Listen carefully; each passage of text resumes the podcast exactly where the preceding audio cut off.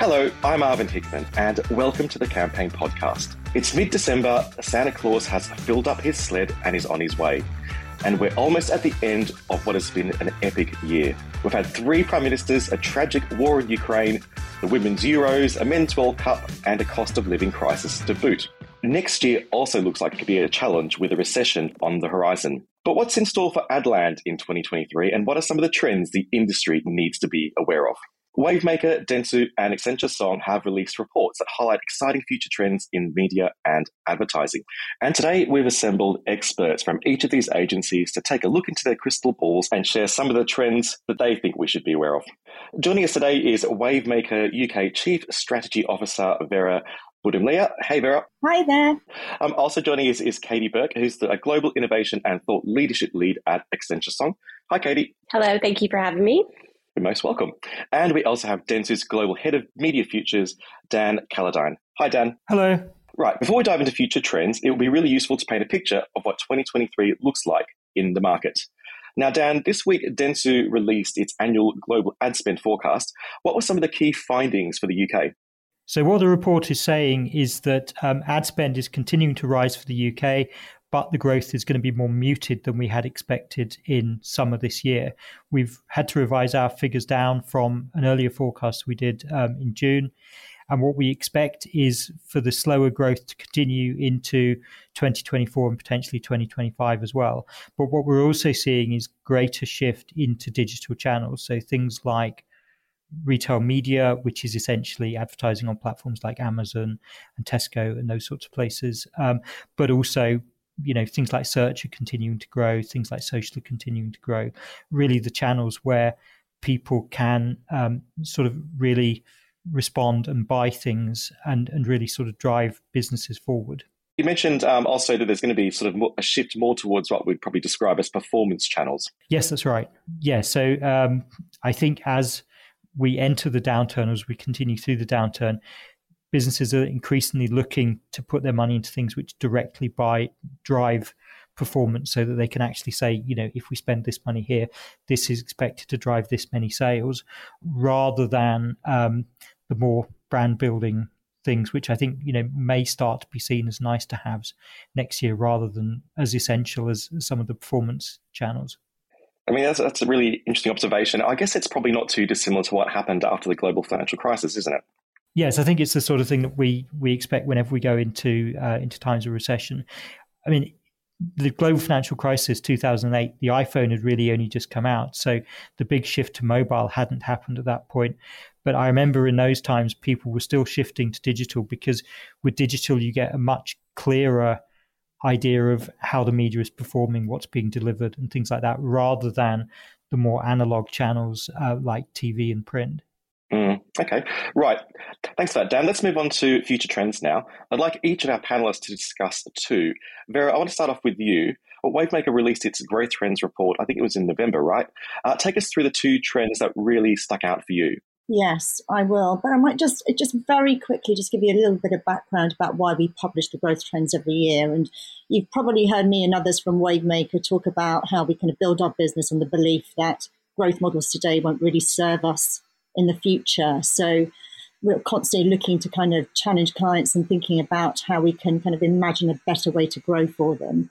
Um, and that's why looking at the near horizon, there's obviously we have to look at the far horizon too, but the near horizon in terms of how we're going to find growth next year is what really the growth trends are about.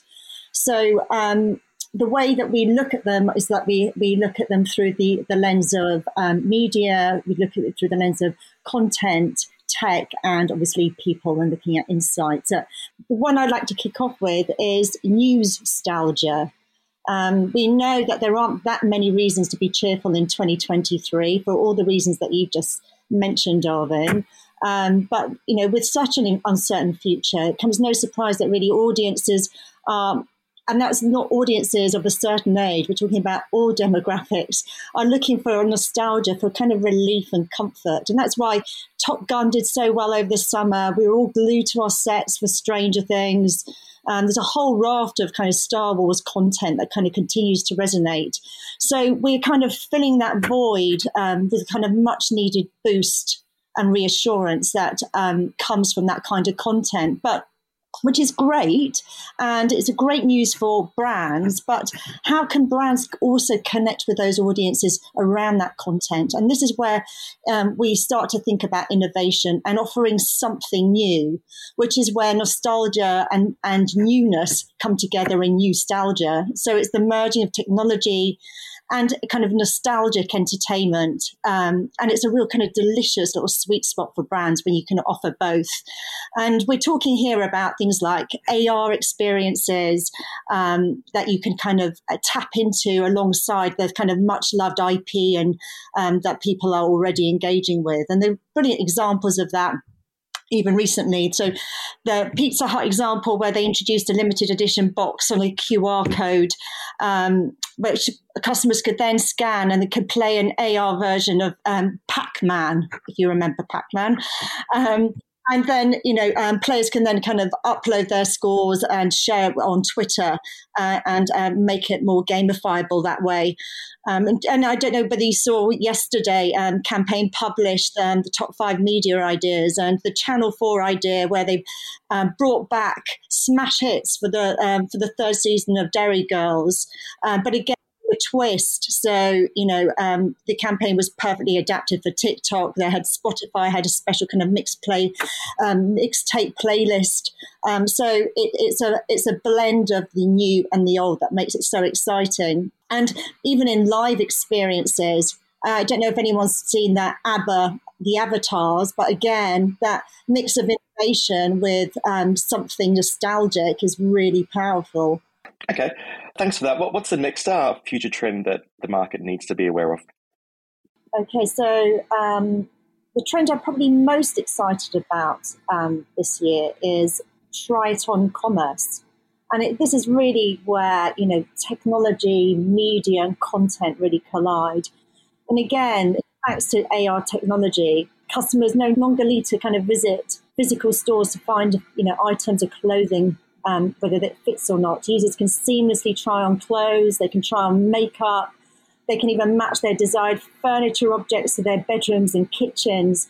And I mean, personally, you know, not having to queue for a changing room or the faff of trying on clothes or being disappointed because I can't try an item of clothing in the right size or the right colorway is truly amazing. It's such a fantastic innovation for consumers, but what I love about this trend is that it's not just about consumers winning. It's also, you know, it's a win for brands too. You know, you get the high level of returns that brands often get and poor customer service that um, potential in in a in a retail environment. That's all very very costly, mm. and we know people are buying two or maybe three items of clothing in different sizing and then sending them back. You know, and there's so much wastage, so which is not good for business, and it's certainly not good for the planet. So I'm very excited by it. And if Gartner is to believe, then their most recent report, um, 20% of retailers such as IKEA, Nike, and L'Oreal are already putting their arms around AR innovation and, and really baking that into their business models. And another 32% are planning to implement AR in the process of their business planning uh, for 2023. And it doesn't even even have to just be, um, let's say, mainstream um, brands. It's also the luxury end of the market, which you might be really quite surprised by. So, you know, luxury watches um, and sunglasses. Um, you can see there are many, many opportunities for brands to kind of get involved in this space. So, beyond the kind of FMCG mass market, um, which is really exciting. I mean, it sounds, it sounds really fascinating and it sounds a little bit gloomy for the high street. Uh, maybe some retailers might go completely digital. Yeah, oh, I don't know. I think it, it, it, it, it actually offers a massive opportunity for retailers to create proper brand experiences in, in the physical spaces that they own. Mm. And, and for customers to spend much more time being immersive, really enjoying the brand experience and seeing the products in the real world, but not having all the faff about, you know, with, with sending products back or um, having to queue in changing rooms. It takes all the negativity out of shopping out of it. Yeah, it, it, sounds really interesting as well. In terms of uh, AR, I mean, do you, do you foresee a future, for example, where people do their shopping with their sort of AR Quest goggles or, or what have you? Yeah, I don't think you even need you, you, you don't even need such um, high kit to do that these days. You know, um, our phones are sophisticated enough to um, be able to create really rich, immersive experiences without you needing special glasses or anything like that. Okay, fantastic. So we've had nostalgia and tried on commerce. Thanks so much for that, Vera. Dan, what are your two trends? Hi, Arvind. Um, the two I wanted to talk about today are AVOD eats SVOD, and then also about how social algorithms are changing social media and beyond. Um, so the first one is AVOD eats SVOD, which is really all about how the time we spend watching ad funded video on demand is going to start overtaking the time we spend watching subscription video on demand. When we think about video on demand, we sort of naturally think about Netflix because um, they're the most high profile. They have the most high, high profile shows. They probably have the highest budgets of anybody. Um, but actually, when we look at what consumers are watching, or when we look at how they're spending their time, more and more people are watching the ad funded services. So in the UK, that's things like broadcaster video on demand, like All 4, but also it's um, ad funded ad funded channels. Um, you know, sort of less less high profile ad funded channels. But also, I think within this we can include people watching YouTube on their connected TVs because there's now advertising that you can specifically say when you're buying onto YouTube, this advert should only be played to people watching on their connected TVs. So I think that's a really interesting thing. And um, obviously, what we've also seen in the last month or so is Netflix starting to take advertising over the next month, Disney will start to take advertising, again, following the same model as Netflix, where you don't get it for free, but you get a lower price subscription if you're willing to see advertising with your programming as well.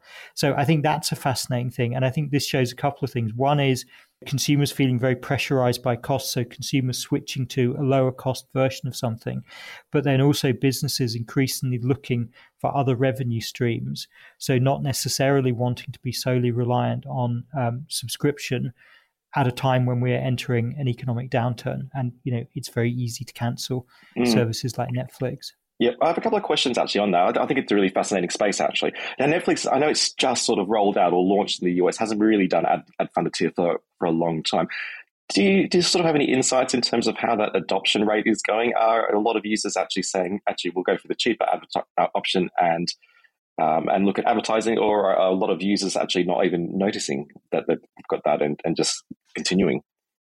So it seems to be quite slow so far, but it is growing all the time. What people are saying is that um, you know it's it's quite difficult to find big audiences at the moment, simply because they've only been offering it for a month or so. But it does seem to be growing all the time. But then also Netflix has some quite strict rules around things like. Um, you know how many ads for the same brand can appear within the same program. So effectively okay. frequency capping rules. Yep. and also rules around what sort of categories of product are allowed to appear within what sort of categories of programming. So i think it's relatively difficult for brands to get all that much reach at the moment but this is something which is growing all the time. And i think you could also say that the brands who are early on the platform are learning about how things work. Um, but what we expect is, you know, we, we do expect significant numbers at some point in the future. Dan, could I ask a question? Um, do you think um, the two pounds difference between the um, ad funded model and the, the um, ad free funded model, do you think that that's enough of a price difference for people to opt for the advertising funded model? Because it feels like, you know, it's, it's like 40p a week difference. So it's not a massive reduction, but I think what's also likely to happen is that people who don't currently have Netflix or people who essentially you know borrow in inverted commas a subscription from one of their friends um, might now think well actually for it's a bit less than a fiver a month now. Um, i could do this. I can watch harry and meghan. I can watch wednesday. I can watch all these shows that people are talking about. I don't need you know i can do it sort of without without wondering if anybody else is going to be kicking me off the service um, because you know I'm I'm sort of using somebody else's subscription. So I think it's going to attract new subscriber subscriber households, particularly over Christmas. Um, and I think also you're probably going to get to a point where you could have three services for the price of two. So then at that point, you almost treat it like terrestrial TV, where you don't have to worry about what channel something is on or what service something is on. You've got all the three main ones, and you're just flicking between the different ones to watch the different shows you want on each. So yeah, I mean, uh, but then obviously also for clients in areas like luxury, they're not necessarily interested in the sort of people who are looking to save, you know, two to three pounds a month. But what I think is also going to be happening is that as people like Netflix become more open to these sorts of commercial conversations, you're going to be seeing more things like product placement, but also you're going to see more things like brand funded programming, which I think at the moment Netflix has has sort of fought shy of, but you do get on things like Amazon Prime Video. It's worth mentioning. I think the ad loads for Netflix it's, it's much lower than normal TV, isn't it? It's four minutes per hour or something. Is that is that correct? I think it's four to five minutes per hour. Yeah. So I think you. So and this is the strange thing as well, in that it would be. Um, really good if for agencies they'd allowed us to you know almost have like an advertising mode so that we could experience it because to be quite honest i don't want to switch to an ad funded subscription and have a month of watching the ad funded version just in case I don't like it. But actually, it would be really interesting to see practically how it works, whether there's any buffering on the advertising, the sort of experience uh, and things. I think what's also what's also re- going to be really exciting going forward. We know the sort of interactivity that Netflix is capable of. Um, with things like you know with shows like Bandersnatch, and there was a there was a cartoon one earlier this year where you could um, you know decide what the cartoon character did at different points. Um, I think what's also going to be really interesting is how they bring interactivity into the advertising, so potentially clickable with the TV remote, and potentially even things like shoppable. I, I, it's worth mentioning as, as well that you know, the broadcasters in the UK, ITV and, and Channel 4, are making ever more sophisticated plays in, in that sort of AVOD space. You've got ITVX that's just rolled out. Just just interested to hear your thoughts in terms of why an advertiser would pay a premium to go on Netflix, for example, versus you know paying something probably slightly less um, or more more cost effective for ITVX or or an all four. I think it's about association with particular programs and and you know the the particular sort of halo that Netflix has, but I don't necessarily know that it's worth paying a great deal more. I think the thing is with Netflix, you have the brand, so you have um, you know the, the, the sort of the premium element that that brings, but then also you have some very unique programming. So they've got um, I haven't seen you know the it, it's almost like instead of you know the Christmas radio times, what's going to be on Christmas Day or something. What's Netflix dropping in the week before Christmas because they're dropping a new Emily in Paris. They're dropping. I think Matilda's dropping on Christmas Day. Mm. I think um, the Knives Out sequel is dropping a couple of days before that. So effectively, you're paying to get people. You're paying to get access to people all clustering around watching these shows as a sort of family experience. So I think that's what you're paying for. But then obviously the onus is on Netflix to keep on producing these amazing hits, which we associate them with. I mean, if you look at the most recent Barb data, I mean, most people are still watching the broadcasters, the linear broadcasters, um, um, then watching more minutes per day than they are um, the SVOD players. But um, yeah, I mean, it, it, it is an exciting it is an exciting time um, for advertisers because suddenly the choice is so much greater. But again, with the Barb figures, that's an average across all adults. I think if you it looked is. at the Barb yeah. numbers, if you looked at the Barb numbers for 18 to 24s or 18 to 35s or something like that, then you would see, you know, a great deal more streaming. And when we talk to people like Samsung, who have access to a huge amount of their own data um, from people who watch Samsung smart TVs, you know, they they say that, you know, admittedly, again, it's by a sample because if you've bought a you know a very sophisticated smart TV, then you're going to be using it an awful lot. But they say that on their on their devices, they see very few people watching linear TV, probably with the exception of things like live sport and stuff like that. Yep. Okay. Fantastic. So AVOD is eating SVOD, um, according to Dan. Dan, what's your other trend? So the second one is really all about how social media algorithms are changing how social media works and potentially changing more things as well. So I think you could argue that social media has changed more in the last six months than it has in the previous six years because you've got uh, platforms like Instagram, platforms like Twitter, finally coming to terms with the changes that TikTok has brought to the industry and the sorts of engagement that TikTok is producing and changing their algorithms so that you're now not only seeing content from the people that you follow, and in Twitter's case, content retweeted by people you follow, but you're seeing content from, you know, you're, you're seeing the best of the whole platform within your feed. Um, so when I'm on Instagram these days, you know, it's almost like half the posts I see are from accounts I don't actually follow, but based on either things that my friends have interacted with or things that are just going viral on the platform as it is. So obviously things always used to go viral on these platforms, but it now, you know, following the TikTok model, it's much easier for low follow account accounts to actually create something which then gets seen by an awful lot of people. So what what's really happened within social media as a result, as I say, of, of the changes that TikTok brought in, is that um, it's now much more about creativity. It's much more about creating something which is sort of relevant to people at that time, whether it you know that day or that week, um, or you know memes around the news or things like that, rather than we've spent the last X years building up this following of this many um, tens or hundreds of thousands, and whatever we put out is going to be seen by most of those people. So basically, the the, the position has completely, or or th- there's been a sort of quite a fundamental change in how um, the platforms choose to show people choose choose to show things to people based on how they're weighting their algorithms, what sort of cues they're looking at.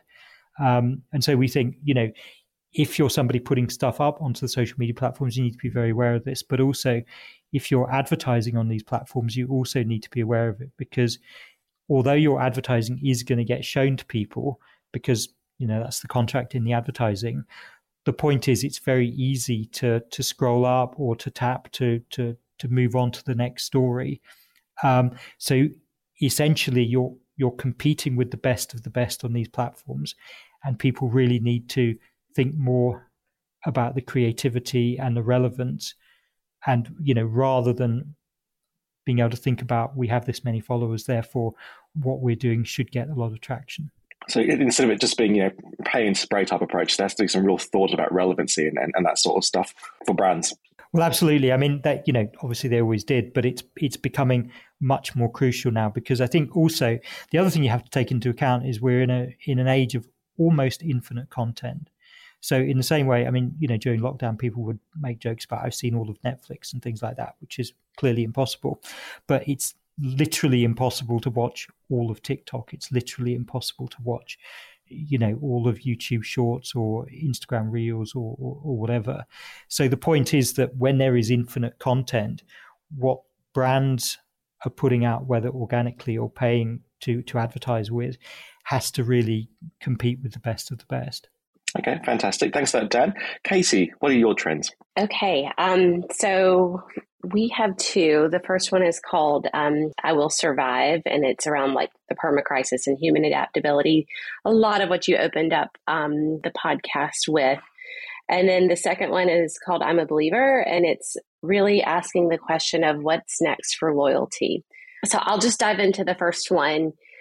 And I want to kind of sit for a moment on the waves of crisis that have just been hitting us, you know, day after day, something new is coming in. And, you know, for some, crisis isn't new. I mean, you know, the, these are global trends. Some people have crisis more often than others, but it is new for a lot of people and it's extremely destabilizing.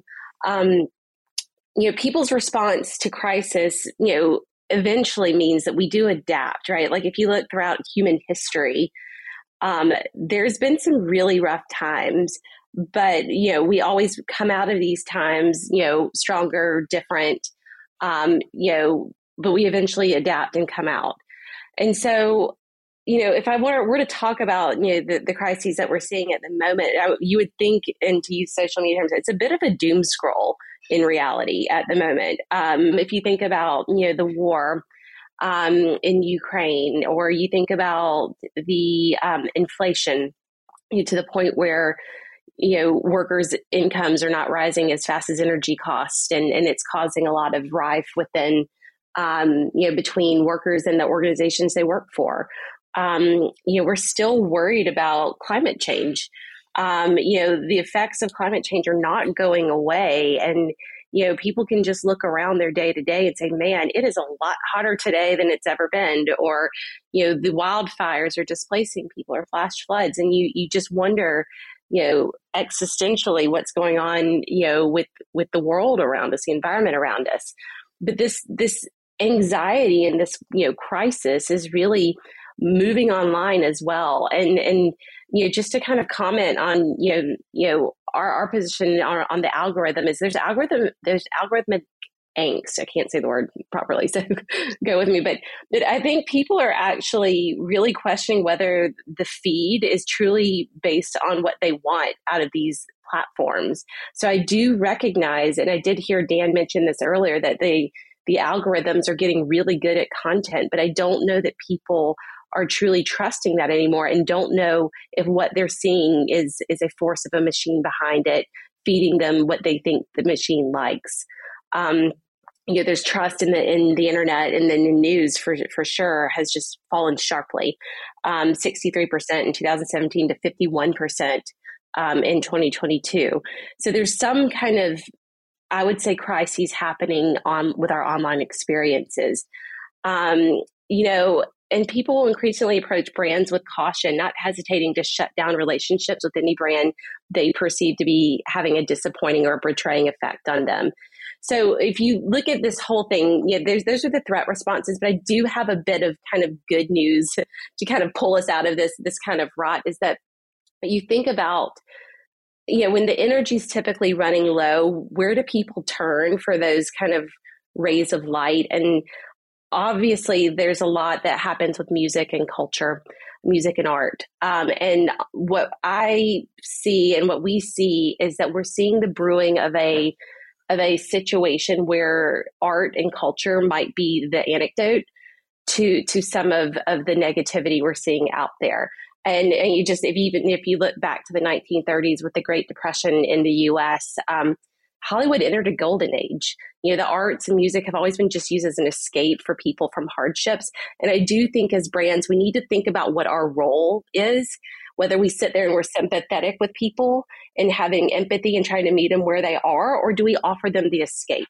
And I, that's where I'm thinking about Vera's nostalgia and stuff like that. There's a bit of, of comfort in some of these things. So, like it or not, you know, we have a bunch of of really interesting things happening, but we just need to understand that this isn't just meeting people where they are, you know, from one moment to another, that it's understanding the threat response that people are in and, and really looking to where how it can channel into something positive because I do think that people are looking for the good. So that's our first trend. I couldn't agree more with that, Katie. I thought um, we, we've found very similar um, findings in some work that we've done here as well. We do a kind of cost of living tracker, and you know, the 81% of people are are changing um, how they spend their money, and there's lots of evidence that there's kind of self-imposed financial lockdowns going on, um, and people are looking for tangible help from brands and organizations. And we, you know, supermarkets seem to be offering really tangible help. Uh, Martin Lewis is always called out as someone who's offering tangible help, but I do wonder how, in such kind of undeniable anxious times, some brands can respond to the crisis. You know, if you're a, you know, if you're a brand that um, is a, you know, nail polish remover or a ice cream brand, you know, saying we are here for you in, in financial times, in difficult times is is um, doesn't feel relevant. And I guess you know that that's where the alternative is actually brands could turn to entertainment and showbiz in the way that you've just mentioned. You're right. You know, in the past, Hollywood has done that brilliantly um, as did Laurel and Hardy in World War One. They did the same thing. And and if we look back, even I know um, Dan was talking about the financial crisis in um, 20, in 2008, and if we remember the kind of advertising, the, what brands were doing at that time, we had T-Mobile doing flash mobbing. Um, we had Budweiser who was kind of shouting "What's up to their What's up to their friends." Uh, down the phone. We had Cadbury's being silly with wiggly eyebrows. I mean, there is a role for brands just to be entertaining and lift the spirit of the nation. And, you know, media hasn't been in a better position to be able to do that, I think, than it is now. Yeah, I, just wanted to just uh, disagree with you on one point, Vera. I think ice cream is the perfect response to a crisis. So I do see a role there. I, am actually, I'm, I'm actually interested though, uh, Katie, just to pick up in terms of how do brands adapt? You know, do brands lean into this, um, or do they not? Um, you know, are they, are they there to entertain and distract consumers, or are they there to help consumers during difficult times? And and how do you sort of see messaging and creative evolving, given that we seem to be in this constant cycle of crises? I mean, I do think for a brand, it goes back to what's what what is your utility to your customer in general. I mean you know, do I need a chewing gum type of brand to be helping me, you know, with my winter bills? I don't know that they have the permission space to be doing that. So really do ground everything in the utility that you offer to your customers to begin with and then play with that. Um, you know, I do think that where your brand and the cost of things, if it's really hitting people in the pocket, maybe go a bit more empathetic and sympathetic. But then if you're entertainment or if you're, if you're, whatever your personality is, you know, from the creative side, do lift the, do lift it where you can. I mean, people love comedy. People love entertainment. People love to escape. Um, you know, it doesn't have to mean, that the whole all of brands and I, I, would hope that we don't do this is i don't want everyone showing sympathy at the same time because that feels inauthentic. Um, so it's just it's just kind of being creative understanding that just because the world's hard doesn't mean brands have to be make you know amplify that. I think people it's hard enough. What is the brand's role? And that should really be kind of the creative brief that we start with at the moment is what should we be doing in this space? Should we be leaning into where they are or helping them escape?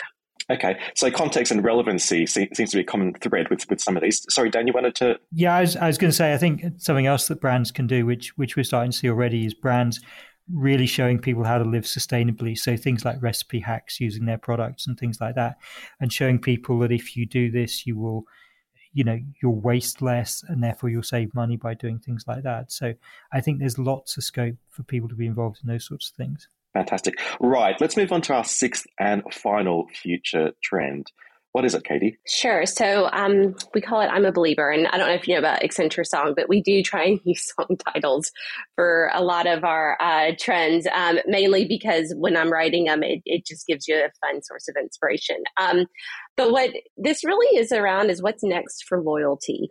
And I think that if we want to ground it as it's, you know, a sense of belonging is one of humanity's most basic needs um, the feeling of being happy or comfortable as part of a group. And in recent years, people have found that belonging through interest groups on digital channels and some um, some of those hobbies that they've found during the pandemic have turned into more permanent places in their lives. Um, and technologies are now building on that shift in behavior and enabling new waves of community first, product later models um, that boost customers' connections with the brands. Um, so the one, I mean, if you were to really kind of think through this, think about, uh, and I'm going to go with the pandemic, for example, but, but the, when we were forced to be apart and isolated at home, we first turned to hobbies and then we learned we had to go and find communities of people who were interested in the same hobbies that we were to learn from them. These thrived on places like Reddit and Discord and Twitch, where people could find their tribe. And that's anything um, from macro level purposes like human rights or, or um, you know, climate change, if you're passionate about that, but all the way down to like micro things like, you know, you know the, the best cup of coffee in the world or whatever. There's a group for everything. But what we're seeing emerge is the tokenization of, of things where Web3 is starting to come in and tokenizing access to, to content for brands um, or even just exclusivity, that whole status thing that's actually leaning into this, this community driven platform stuff as well. And so what that's doing is opening up new opportunities for growth for brands because they're able to monetize, you know, niche assets that they've had in the past, like you know access to to early designs of a product launch or you know even a b testing or something like that they're able to monetize that from their super fans. And so brands are starting to lean into these super fans to ask you know how can they get you know deeper relationships with these customers? But they're token gating it so they're turning them into reven- revenue streams so when we ask this, and you can blow this back up, and there's a lot more in our trend, but the thing is, is this makes us wonder like what's next for loyalty? Because loyalty for a lot of brands is a program. But this is actually transitioning it more towards what's that relationship? And is there a step beyond that around participation? That is a new you know growth driver for companies. And we do think that web3 and, and communities are absolutely where we're seeing this happening. And we're seeing early cases where um, where growth is actually happening through some of this new technology. So it's it's really asking what's next for loyalty and we do. We think it's um, it's participation it's a really interesting point in terms of what's next for loyalty. Do you think, in terms of data and privacy regulation and how it seems to be tightening in, in, a lot of regions, do you think that'll have an impact in terms of what brands can do with that relationship, how far they can take it? I mean, I do think so. One of our other trends that I'm not really going into much detail on is is the big shift of tokenization of our identity. Um, and and that's happening as well. I mean, Web three for you know a lot of the hype cycles that we hear about the fundamentals of what it's changing underneath is is very transformative. And when you think about tokenizing your identity, this is your your any of your data, your address, um, or you know the currencies or the assets that you have, actually just bringing the concept of digital ownership into the internet and blending that with your life, your real life, the real world life, and your digital life. Owning my data is is pretty transformative. So when you talk about privacy, I get more control. I get more um, say, and that actually changes the relationship with the between the brand and the customer too. So when I log on and, and set up an account with you, you know, I, there's a likelihood that there's a, a, certain amount of data that I can't understand in the terms and conditions or the cookies when I click it that you then take and then you do something with, and I have no transparency or no control over that that will shift when you tokenize our identities. Um, and it's they they onboard to brands onboard to you versus you onboarding to them. So I do think that there's a big shift with tokenization happening across the board when you think about it at the identity level, but then it it absolutely trickles down into um, the relationships and advertising between brands and the customer. Thank you so much, Katie. And also thank you to Vera and Dan for sharing your future trends with us today. Also, a big thank you to our producer, Aidan Lyons from Rethink Audio. If you'd like to learn more about trends, forecasts, and everything else that's going on at Adland, please visit our website, campaignlive.co.uk. Now, this is our final campaign podcast of the year. Um, I'd just like to, on behalf of the team, thank you for your support throughout 2022 and wish you all a lovely festive season. Uh, we'll be back in January, and until then, on behalf of the campaign team, goodbye.